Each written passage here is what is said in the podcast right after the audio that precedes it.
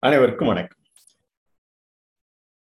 இன்று நாம் எமக்கு வழங்கிய அந்த விருதுகள் குறித்து தங்களிடம் பகிர்ந்து கொள்ளலாம் என்று உள்ளோம். கடந்த இரண்டு மூன்று வருடங்களாக ஆய்வு நிலையில் பல கருத்தாக்கங்களை சொல்லாக்கங்களை எழுத்தாக்கங்களை பல கல்லூரி மன்றம் மற்றும் உலக தமிழ் ஆராய்ச்சி சென்னை உலக தமிழ்ச்சங்கம் மதுரை மற்றும் பல்வேறு கல்லூரிகளில் இந்த விரிவரங்கத்தில் தொடர்ந்து இந்த ஆய்வு பணியினை சொல்லாக்க பணியினை தமிழ் மொழியிலும் ஆங்கில மொழியிலும் தங்களிடம் இந்த பதிவுகளின் மூலமும் காணொளி காதொலி மூலமும் தங்களிடம் பகிர்ந்து கொண்டத காரணத்திற்காக பல்வேறு அறிஞர்களுக்கும் வழங்கப்பட்ட அந்த பல அந்தஸ்துள்ள அந்த விருது கொண்ட அந்த மொழி எல்லா மொழிக்கும் வழங்கியது போல எமக்கும் அந்த மொழியாக்கம் எனக்கும் வழங்கி வழங்கப்பட்டுள்ளது என்பதனை இந்த நேரத்தில் தங்களிடம் பகிர்ந்து கொண்டுள்ளேன். இந்த இந்த இவையெல்லாம் பல காலம் பல அறிஞர்கள் அறிந்த கருத்தை ஒரு சொல்லாக்கமாக அதை செயல்மன்றம் என்ற இந்த பதிவினை தொடர்ந்து மேற்கொண்டுள்ளோம். கிட்டத்தட்ட நானூத்தி ஐம்பது பதிவுகளுக்கு மேல் அந்த காணொளி காதொலி கேட்கும் பல உலகமெங்கும் பல நிலைகளில் கேட்கும். இந்த கூகுள் ஸ்பாட்டிஃபை போன்ற பல நிலையிலும் கேட்கும். கேட்கக்கூடிய சந்தர்ப்பம் எல்லா காலங்களிலும் தொடர்ந்து இருக்கக்கூடிய அந்த காணொலி காதலி மூலம் இந்த தமிழ் சொல்லாக்கம் ஆங்கில சொல்லாக்கம் ஒவ்வொரு மொழியிலும் எவ்வாறு பயன்படுத்தப்பட்டுள்ளது பயன்படுத்தப்படுகிறது அவை எவ்வாறு செயல்படுத்தலாம் என்பதனை ஒரு கர்த்தாக்கமாக பல நிலைகளில் பகிர்ந்து கொண்டதை கடந்த ஆண்டு பேரறிஞர் அண்ணா அவர்களின் அருந்தமிழ் அரசியல் ஆளுமையும் என்ற தலைப்பினில் உலக தமிழாராய்ச்சி நிறுவனம் தமிழ்நாடு அரசு விவேகானந்தா கலை மற்றும் அறிவியல் மகளிர் கல்லூரி திருச்செங்கோடு சங்ககிரி மெல்பர்ன் தமிழ் சங்கம் ஆஸ்திரேலியா கம்பன் கழகம் அறக்கட்டளை திண்டிவனம் தமிழ்தாய் அறக்கட்டளை தஞ்சாவூர். தொகுத்து இந்த நிகழ்ச்சிகள் எல்லாம் தொகுத்து இந்த சான்றிதழ் வழங்கும் சூழல் வரை எமக்கும் அளித்துள்ளது. மிகவும் நன்றி பாராட்டி இதற்கு முழு முயற்சி எடுத்த இயக்குனர் செந்தமிழ் சொற்பரப்பியல் அகரமுதலி திட்டம் தமிழ்நாடு அரசு அவர்களுக்கும் எனது மனமார்ந்த நன்றியை கூறி முனைவர் கோ விஜயராகவன் அவர்களுக்கும் மற்றும் இந்த சுந்தரேசன் நடேசன் போன்ற மெல்பர்ன் தமிழ்ச்சங்க தலைவர் பொதுச் செயலாளர் தமிழ்தாய் அறக்கட்டளை கவிஞர் உடையார் கோயில் குணா போன்றவர்களுக்கும் எனது மனமார்ந்த நன்றியினை இந்த நேரத்தில் இந்த பன்னாட்டு கருத்தரங்கு சான்றிதழ் எமக்கும் இந்த அண்ணாவின் செயலாக்கம் என்ற அந்த தலைப்பினை பல விருதுகள். பெரும்பாலும் நான் அலுவலக பணியின் போது விருதுகளுக்கு அவ்வளவு எதிர்பார்ப்பு இல்லை. இந்த விருதும் அவர்கள் அவர்களாக வழங்கிய இந்த சான்றிதழ் என்பதை தங்களிடம் பகிர்ந்து கொள்கிறேன். இந்த விருது பெரும் சூழலெல்லாம் எனக்கு அவ்வளவு விருப்பம் இல்லாவிடன் கூட இந்த பல்வேறு விருதுகள் தொடர்ந்து அண்ணா விருது. இந்த செம்மொழி செம்மல் செம்மொழி நாள் அன்று நடத்தப்பட்ட பன்னாட்டு மாநாடு ரெண்டாயிரத்தி இருபத்தி ஒன்று அன்று வாங்கிய இந்த விருதுகள். பாரதி சுடர் விருது போன்ற பல விருதுகள் இந்த விருதுகளில் விருதுகள் பெரும்பாலும் நமது கரந்துரையில் கூற வேண்டினில் விழுதுகளின் ருசியான துணை என்று கொள்ளலாம் நாம் மரமாக இருந்த போதிலும் ஒவ்வொரு ஆண்டு காலத்திலும் ஒவ்வொரு மனிதர்களும் மரமாக இருந்த போதிலும் விழுதுகளாக நாம் செயல்படும் செயல்கள் பல அந்த விருதுகள் போன்ற அந்த விழுதுகள் நாம் செயல்படும் செயல் விழுதுகளும் இந்த பணி போன்ற ஒரு சில துடி பணி கூட நமக்கு வாழ்நாளில் ஒரு விருது வழங்கும் சூழல் நமக்கு ஒரு அந்த சான்றிதழ் மிகவும் பெருமைத்தக்கது என கூறி இந்த அண்ணாவின் சொல்லாக்கம் கிட்டத்தட்ட திருச்சி மைய நூலகத்தில் தொடர்ந்து படித்த அண்ணாவை தம்பிக்கு எழுதிய கிடந்து தொடர்ந்து படித்த பல்லாயிரக்கணக்கான பேரில் நபர்களின் நானும் ஒரு சில பகுதிகளை தொடர்ந்து படித்து அந்த மிகவும் உதவிய அந்த திருச்சி மாவட்ட மைய நூலகம் மிகவும் நன்றி கூறி பல அந்த பல்லாண்டுகளாக வகுத்து வகுத்த அந்த சொல்லாக்கம் எமக்கு ஒரு உறுதுணையாக கொடுத்த இந்த அண்ணாவின் சொல்லாக்கம் என்ற அந்த பகுதியினை தங்களிடம் அந்த உரை உரையை அந்த அந்த நூலில் வடித்த அந்த அந்த சொல்லாக்கத்தினை தங்களிடம் பகிர்ந்து கொள்ளலாம் என்று உள்ளோம். அண்ணாவின் சொல்லாக்கம். பெரும்பாலும் கீழ்த்தட்டு மக்களின் தேவை எது என அறிந்தவர் அண்ணா. அதனை செயலாக்கமாக அரசு துறை சார்ந்த அமைப்பின் மூலம்தான் நிறைவேற்ற முடியும் என்று பேச்சின் மூலமும் உணர்த்தியவர். பல காலம் பேச்சின் மூலம் உணர்த்தக்கூடிய நமது மனித இன செயல்பாட்டுகளில் பேச்சின் மூலம் உணர்த்தக்கூடிய அந்த அமைப்பு இந்த கடந்த நூற்றாண்டில் இருபது இருபத்தி ஒன்றாம் நூற்றாண்டு மிகவும் சிறப்பாக தமிழ் மொழியில் கூற வேண்டுமென்றால் அது அண்ணாவின் அடிப்படையான பேச்சு என்றுதான் கூற வேண்டும். இவை அதனை செயலாக்கமாக அரசு துறை சார்ந்த அமைப்பின் மூலம்தான் நிறைவேற்ற முடியும் என்ற அந்த பேச்சின் மூலமும் உணர்த்தியவர் அவர். அரசு அங்கத்தில் கீழ்த்தட்டு மக்களுக்கு தொடர்ந்து தேவையானவற்றை கிடைக்கப்பெறும் சூழலின் பதிவே கட்டுரையாகும் இந்த அரசு என்று அனைவருக்கும் ரகவாரியாக சுகத்தினை சுற்றுப்புற சூழலை அமைக்கக்கூடிய இந்த காலத்திலும் அமைக்கக்கூடிய அரசு கீழ்த்தட்டு மக்களுக்கு தொடர்ந்து தேவையானவற்றை கிடைக்கப்பெறும் சூழலின் பதிவே இந்த கட்டுரை ஆகும். வாழும் நிலை அனைவருக்கும் நல்நிலையில் கிடைப்பது அரிது. நாம் வாழும் சூழல் அனைவருக்கும் நல் நிலையில் கிடைப்பது அரிது. அனைவருக்கும் வாழும் தகுதி ஒருங்கே அமையப்பெற வேண்டும் என முயற்சி செய்த பல ஆளுமைகளில் அண்ணா தமிழகத்தின் முன்னோடியாகும் நாம் வாழும் தகுதி ஒருங்கே அமையப்பெற வேண்டும் அனைவருக்கும் ஒருங்கே அமையப்பெற வேண்டும் என முயற்சி செய்த பல ஆளுமைகள் உள்ளன. அவற்றில் அண்ணா தமிழகத்தின் முன்னோடி ஆவார் ஒவ்வொரு நாடும் வெவ்வேறு மொழிகள் மற்றும் இயற்கை வளங்களாலேயே பிரிந்து அமையும்.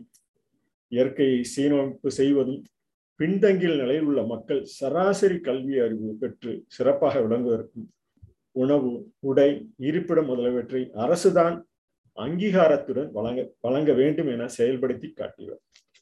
அரசு ஒரு காலகட்டத்தில் குழுவாக வாழ்ந்த நாம் அரசரா அரச சபையில் வாழ்ந்த அந்த ஒரு சில காலகட்டங்கள் இந்த கடந்த ஒரு ஐநூறு அறுநூறு ஆண்டுகளாக இந்த சனநாயகம் ஜனநாயகம் என்று சொல்லக்கூடிய மக்களால் தேர்ந்தெடுக்கப்படும் இந்த அடுத்த முயற்சி மனித இன முயற்சிக்கு இது ஒரு அங்கீகாரத்துடன் வழங்க வேண்டும் என்று அனைத்து மக்களுக்கும் ரகவாரியாக இந்த சுற்றுப்புற சூழலை சுகமாக அமைத்தக்கூடிய மனித இனத்திற்கு அமைத்தக்கூடிய அரசு ஒரு முக்கிய பங்காற்ற வேண்டும் என்ற அந்த கருத்தினை அடிப்படையாக கொண்டு அவர் மிகவும் அந்த வழங்க செயல்படுத்தி காட்டியவர் அவர். அவர் செயல்பாடுகள் ஏற்றத்தாழ்வுகள் அமைந்த போதிலும் அதை செயல்படுத்த வேண்டும் என்ற முன் முன்முனைப்போடு செயல்படுத்தி காட்டியவர் அவர். அண்ணா தரத்துடனும் குணத்துடனும் தமது தகுதியை மேம்படுத்திக் கொண்டவர். அவருடைய தரம் குணம் அந்த திறன் இவை அனைத்தையும் இந்த தகுதி என்ற அந்த சொல்லின் அமைப்படையே திறமையாக எவ்விருக்கும் அந்த வேறுபாடுகளை கொண்ட போதிலும் அவை அவருடைய தகுதியை தொடர்ந்து ஒவ்வொரு காலகட்டத்திலும் தாம் வாழ்ந்த காலகட்டத்தில் தொடர்ந்து மேம்படுத்தியுள்ளார். அண்ணாவின் வாழ்ந்த காலம் பிப்ரவரி அண்ணாவின் வாழ்ந்த காலம் செப்டம்பர் பதினைஞ்சு ஆயிரத்தி தொள்ளாயிரத்தி அறுபத்தி ஒன்பது பிறந்து அவர் மறைந்த பிப்ரவரி மூணு ஆயிரத்தி தொள்ளாயிரத்தி அறுபத்தி ஒன்பது வரை அந்த ஒவ்வொரு காலகட்டத்திலும் அந்த அவருடைய கால காஞ்சிபுரம் நடராஜன் பங்காரம்மாள் இணையருக்கு பிறந்த அவர் மகனாக பிறந்தார். அவருடைய அந்த காஞ்சிபுரம் பச்சையப்பன் கல்லூரியில் பள்ளி படிப்பை முடித்த அண்ணாவின் வாழ்க்கைக்கு சென்னை பச்சையப்பன் கல்லூரியின் படிப்பு ஒரு திருப்புமையார் பிப்ரவரி பதினைஞ்சில் பிறந்து கிட்டத்தட்ட ஆயிரத்தி தொள்ளாயிரத்தி அறுபத்தி ஒன்பதில் அவர் இறந்த காலம் என்று நாம் அந்த ஒவ்வொரு காலகட்டத்திலும் திருப்பு முனையாக அவர் விளங்கியது ஒரு மிகவும் சிறப்பு ஆழ்ந்த அந்த கல்லூரி படிப்பையும் சிறப்பாக பயணியாற்றினார். அவர் அவ்வாறு அண்ணாவின் ஆங்கில பேராசிரியர் நீதி கட்சியில் செயற்பட்ட வரதராஜன் தான் அரசியலின் பக்கம் அண்ணாவின் கவனத்தை திருப்பியவர் ஆவார் பகிர்ந்துள்ளோம். இந்த அண்ணாவின் தமிழ் பேராசிரியர் மோசூர் கந்தசாமி மணி திருநாவுக்கரசு ஆகிய தமிழ் பேராசிரியர் அண்ணாவின் மேடை தமிழுக்கு சங்க தமிழினை வழக்கத்திற்கு கொண்டு வந்துள்ள அடித்தளமானவர்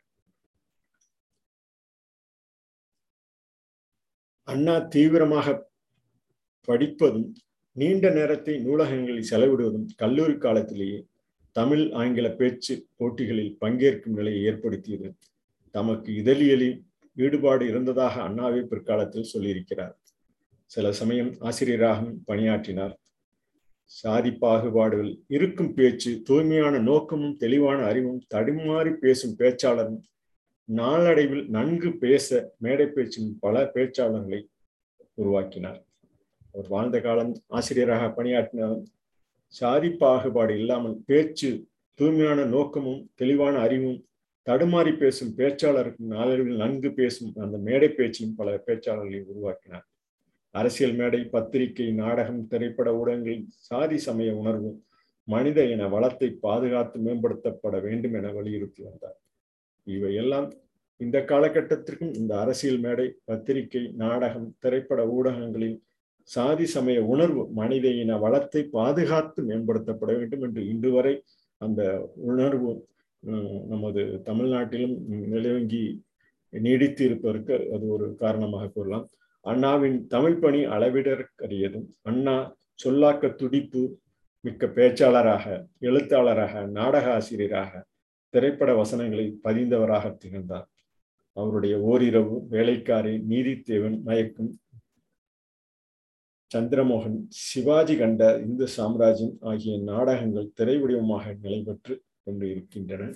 இவ்வாறான அந்த அந்த ஒவ்வொரு காலகட்டத்திலும் அவர் வாழ்ந்த வாழ்க்கை மிகவும் சிறப்புடையதாக ஆக்கி கொண்டார்.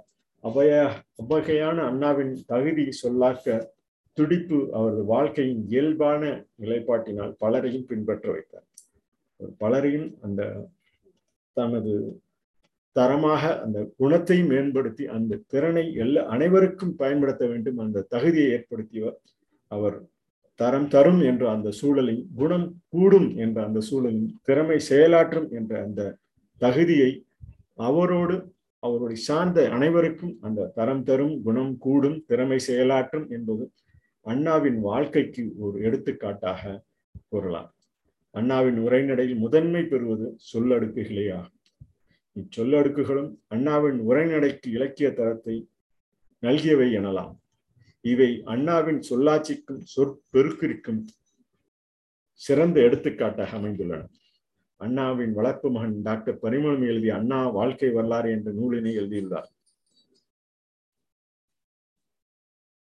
மக்கள் சக்திக்கு நலம் தரும் பொருட்களை வாழ்க்கைக்கு உரியவர்களை நற்சித்தனை கொண்ட ஒரு சில சாதாரண மனிதனை பெரும்பாலும் கண்டுபிடித்தனர் என்பதை செல்லும் இடங்களில் மேடையில் முழங்கினார். இவை நற்சிந்தனை கொண்ட அந்த ஒரு சில சாதாரண மனிதர்கள் தான் இந்த காலத்திலும் அந்த கண்டுபிடிப்பு நிலை தொடர்ந்து செல்லும் இடங்கள்லாம் மேடையில் பேசும் அந்த சாதாரண மனிதனே அந்த கண்டுபிடிக்கும் சூழலை உருவாக்கும் நிலையை தொடர்ந்து அந்த தொடர் செயலினால் உருவாகிறது என்பதனை மேடையில் விளங்கினார் முசிறி மாவட்டம் துறையூரில் இருபத்தி ரெண்டாவது நாள் ஆகஸ்ட் ஆயிரத்தி தொள்ளாயிரத்தி முப்பத்தி ஏழாம் ஆண்டு அண்ணாவுக்கு அகவை இருபத்தி எட்டாக இருந்த சமயத்தில் சுயமரியாதை சொற்பொழில் சொற்பொழிவில் கண்டோர் கேட்டோர் வேட்டும் எண்ணம் பேசிய பேச்சு வரலாற்று பதிவாகும்.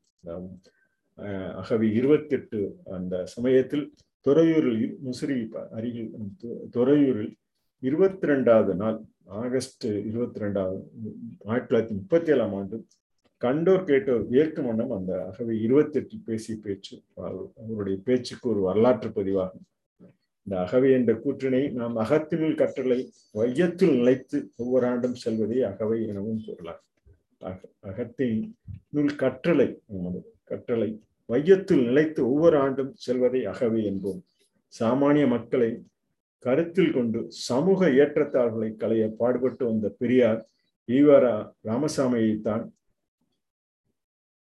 அண்ணா தலைவராக தேர்ந்தெடுத்தார். ஆயிரத்தி தொள்ளாயிரத்தி முப்பத்தி ஏழாம் ஆண்டு ஈரோடு சென்ற அண்ணா அங்கு பெரியாரின் குடியரசு மற்றும் விடுதலை நாளிதழ்களில் துணை ஆசிரியராக அறுபது ரூபாய் சம்பளத்துக்கு வேலைக்கு நியமித்து இருபத்தெட்டு வயதில் அண்ணாவின் திறமையை கண்டு வியந்த அந்த துறையில் நடந்த சுயமரியாதை ஐக்கிய மாநாடு மிகவும் பொறுப்புடன் தலைமையேற்று நடத்தும் அண்ணாவுக்கு ஒரு சூழலை வழங்கியது. மொழி நடை அழகிய சொற்கள் ஆகியவற்றை தேடுகிறவர்கள் கம்பராமாயணம் திருவாசம் ஆகியவற்றை படிக்கலாம் என்று கூறிய அண்ணா மாற்றான் தோட்டத்து மல்லிகைக்கும் மனம் உண்டு என்றார். மொழி நடை அழகிய சொற்கள் ஆகியவை நாம் திறம்பட கற்கப்பட வேண்டுமெனில் அவை கம்ப தமிழ் மொழிக்கு கம்பராமாயணம் திருவாசம் போன்ற அந்த படிக்கலாம். அந்த படிக்கும் சூழல் நமக்கு ஒரு சொல்நடை மொழி நடை அழகிய சொற்களை வடிவெடுத்து தரும் என்பதனை வலியுறுத்தினார். உண்மையான வடிவத்தை மையமான கருத்தை ஊமை என்போம். அந்த சொல் அமைப்பிலே தெரியும். ஓமை என்ற சொல்லுக்கு உண்மையான வடிவத்தை மையமான கருத்தை ஓமை என்போம். அனுபவம் வாய்ந்த அந்த இலக்கிய புலவர்கள் மட்டுமே உருவகத்தை உரிய வகையில் அமைக்கும் ஆற்றல் பெற்று திகழ்வார்கள். ஓமைகளை கையாளும் திறத்தோடு அண்ணா உருவகத்தை பயன்படுத்தியும் சிறந்து விளங்கினார். இந்த ஓமை உண்மையான வடிவம் என்று மட்டும் அல்லாமல் அவற்றுக்குண்டான உருவகத்தின் அரசியல் சூழலிலும் மேடைகளிலும் நாடகங்களிலும் போன்ற பல்வேறு அவருடைய பதிவுகள் செயல்பாடுகள் வாழ்க்கை காலகட்டத்தில் அந்த உருவகத்தை பயன்படுத்தும் சிறந்து விளங்கினார். எதிரிகளின் நேர்மறை பண்பை ஏற்க வேண்டும் என்று சொல்வதற்கு அண்ணாவின் இந்த வாசகத்தை இன்றும் அனைத்து மேடை பேச்சாளரும் மேற்கோள் காட்டுகின்றனர். ஆயிரத்தி தொள்ளாயிரத்தி நாற்பத்தி ஏழு ஆகஸ்ட் பதினைஞ்சில் இந்தியா விடுதலை பெற்றதை பெரியார் துக்க தினம் என்று வர்ணித்ததை சுதந்திரமான நாட்டுக்கான ஒரு ஜனநாயக அரசியலுக்கான வாய்ப்பு என அண்ணா பார்த்தார். ஆயிரத்தி தொள்ளாயிரத்தி நாற்பத்தி ஏழாம் ஆகஸ்ட் பதினஞ்சில் விடுதலை பெற்ற பெரியார் துக்க தினம் என்று வர்ணித்ததை இவர் இவை ஒரு ஜனநாயக அரசியலுக்கான வாய்ப்பு ஆக இருக்கும் என்று அண்ணா பதிந்தார் பார்த்தார். அந்த பார்வைதான் பதவி என்று அந்த சூழலுக்கு அவரை தள்ளியது. அந்த பதவி என்ற சொல்லிற்கும் பலரின் தகுதிக்கு விதவிதமான முறையில் உதவுவதே. அந்த பதவி என்ற சொல்லிற்கே நாம் பல தர தகுதியான அந்த விதவிதமான முறையில் உதவுவதை அந்த பதவி என்ற சொல்லுக்கு ஆகும். திராவிட கழக அதிருப்தியாளர்கள் கூடி ஆயிரத்தி தொள்ளாயிரத்தி நாற்பத்தி ஏழு செப்டம்பர் பதினேழாம் தேதி திராவிட முன்னேற்ற கழகத்தை ஏற்படுத்தினர். அண்ணா அதன் செயலாளரான செயலாளரானார். பெரியார் இந்த புதிய கட்சியை கடமை கடுமையாக விமர்சித்தார். பலருக்கும் தரமானவற்றை விதைப்பதே பதவி என்போம். முதலில் திராவிடர் கழகத்தைப் போலவே தேர்தல் அரசியல் ஈடுபடாத இயக்கமாகவே திமுக இருந்தது. பின் ஆயிரத்தி தொள்ளாயிரத்தி ஐம்பத்தி ஏழாம் ஆண்டு நடந்த இரண்டாவது பொது தேர்தலில் பங்கேற்று கிட்டத்தட்ட பதினைந்து எம் எம்எல்ஏக்களை வென்றது. காஞ்சிபுரத்தில் அண்ணா வெற்றி பெற்றார். இரண்டு எம்பிகளும் வெற்ற வென்றனர். ஆயிரத்தி தொள்ளாயிரத்தி அறுபத்தி ரெண்டாம் ஆண்டு நடந்த அடுத்த தேர்தலில் திமுக ஐம்பது தொகுதியில் வென்றது. ஆனால் அண்ணா தோல்வியடைந்து திமுக எம்எல்ஏக்களால் நாடாளுமன்ற மாநிலங்களவைக்கு தேர்ந்தெடுக்கப்பட்டார். அண்ணா ஆற்றிய முதல் உரை புகழ் பெற்றது.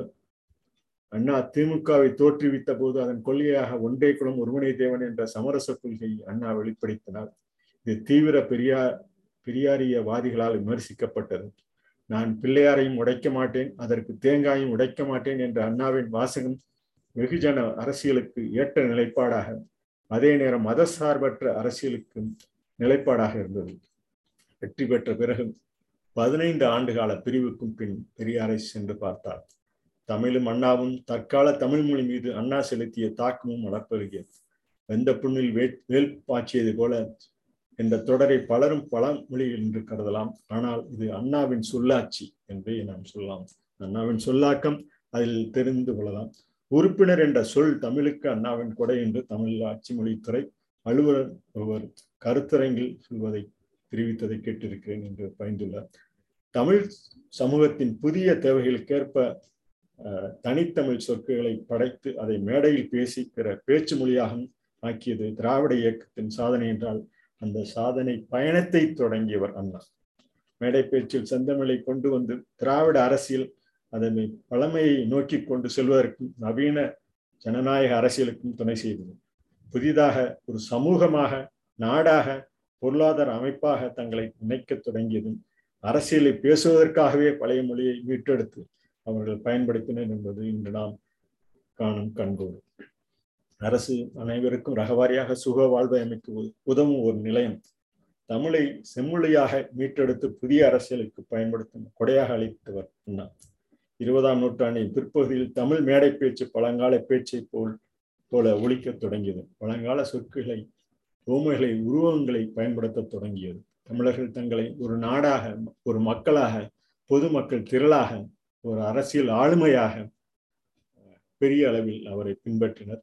அரசியல் வானில் அண்ணா வெறும் பேச்சுடன் மிகப்பெரிய அரசியல் விளைவை நோக்கி பயணத்தின் திசையோடு உடன்பட்டவர்களும் மாறுபட்டவர்களும் உண்டு. இந்தியாவுக்கு வெளியே அண்ணா என எம். எஸ். உதயமூர்த்தி இந்து தமிழ் நாளில் வெளியிடு மாபெரும் தமிழ் கனவு என்ற நூலில் அண்ணா முதல்வராக பொறுப்பேற்ற பின் மழலை நாட்டு பயணங்களின் சொற்பொழிலிருந்தும் அமெரிக்காவில் தமிழ் சங்க இலக்கியம் கூட்டங்களில் பேசியதில் உதயமூர்த்தி பதிந்துள்ளார்.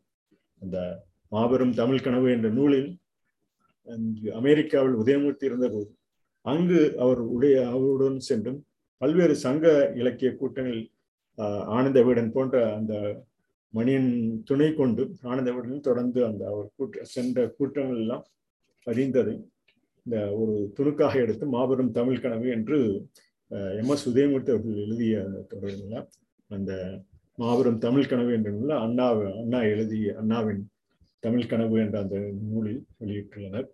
மிகவும் சிறப்பாக தமிழ்நாட்டின் ஒரு சட்டமன்றத்தின் சிறப் சிறந்த தொகுப்பாக தமிழ்நாட்டிற்கு சட்டமன்றத்திற்கு ஒரு அச்சாக இருந்தவர் என்று கூறலாம். தமிழ்நாட்டிற்கு என்னவெல்லாம் தேவை என்பதை மேலை நாடுகள் அனுபவங்களின் மூலம் அண்ணா ஆற்றிய உரையிலிருந்து தெரிந்து கொள்ளலாம் என்று அந்த அண்ணா வெளிநாட்டு பயணங்களில் பல்வேறு கூட்டங்களில் ப பதிந்ததை இங்கு தங்களிடம் பகிர்ந்து கொள்ளும். அண்ணாவின் சொல்லும் செயலும் என்ற நூலின் மூலம் அவரது பண்புகளின் குணங்களையும் தெரிந்து கொள்ளலாம். ஏன் காங்கிரஸ் தோற்றது என்ற கேள்விக்கு நீண்ட நாட்கள் பதவியில் இருந்ததால் என கூறிவிட்டு உடனே எந்த கட்சியும் அதிகமாக போனால் பத்து ஆண்டுகளுக்கு மேல் பதவியில் இருக்கக்கூடாது என்று கூறியது அரசியல் தலைவர்களுக்கு மிகவும் பொருத்தமான ஒன்றாகும்.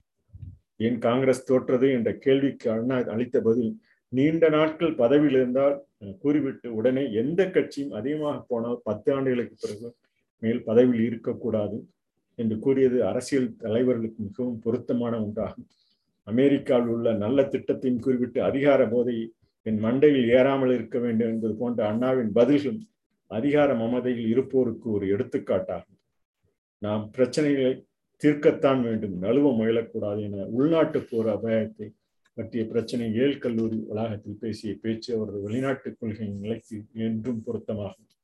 நம் நாட்டுக்கு மக்களின் பங்களிப்பு புதியதல்ல எனவும் இரண்டாயிரம் ஆண்டுகளுக்கு முன்பே பனை ஓலையில் குடை ஓலையில் பதிந்த அந்த சமுதாய தலைமை தேர்ந்தெடுத்ததையும் தமிழ் சமுதாயத்தின் விரிவாக்கத்தையும் எல்லாம் மேடையிலும் எதிரொலித்தவர். அடுத்த ஐந்து ஆண்டுகளுக்கு தமிழ்நாடு தேவை குறித்து கேட்டதற்கு உடனே நூத்தி இருபது கோடி தேவை என்று அன்றைய தமிழ்நாடு திட்டத்தை அறிவித்து பல தொழில் முன்னேற்ற திட்டங்களையும் அன்று நிலைநாட்டினார். நாடு என்பது பூகோள படம் அல்ல அங்கு வாழும் மக்களின் உணர்ச்சி தொகுப்பு.